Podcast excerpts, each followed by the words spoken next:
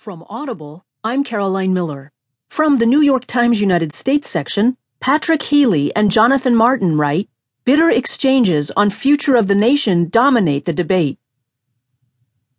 In a final debate on Wednesday that swung wildly between civil and caustic, Hillary Clinton charged that Donald Trump would be a puppet of President Vladimir Putin of Russia if elected, while he argued that Putin had outsmarted and outplayed her as Secretary of State.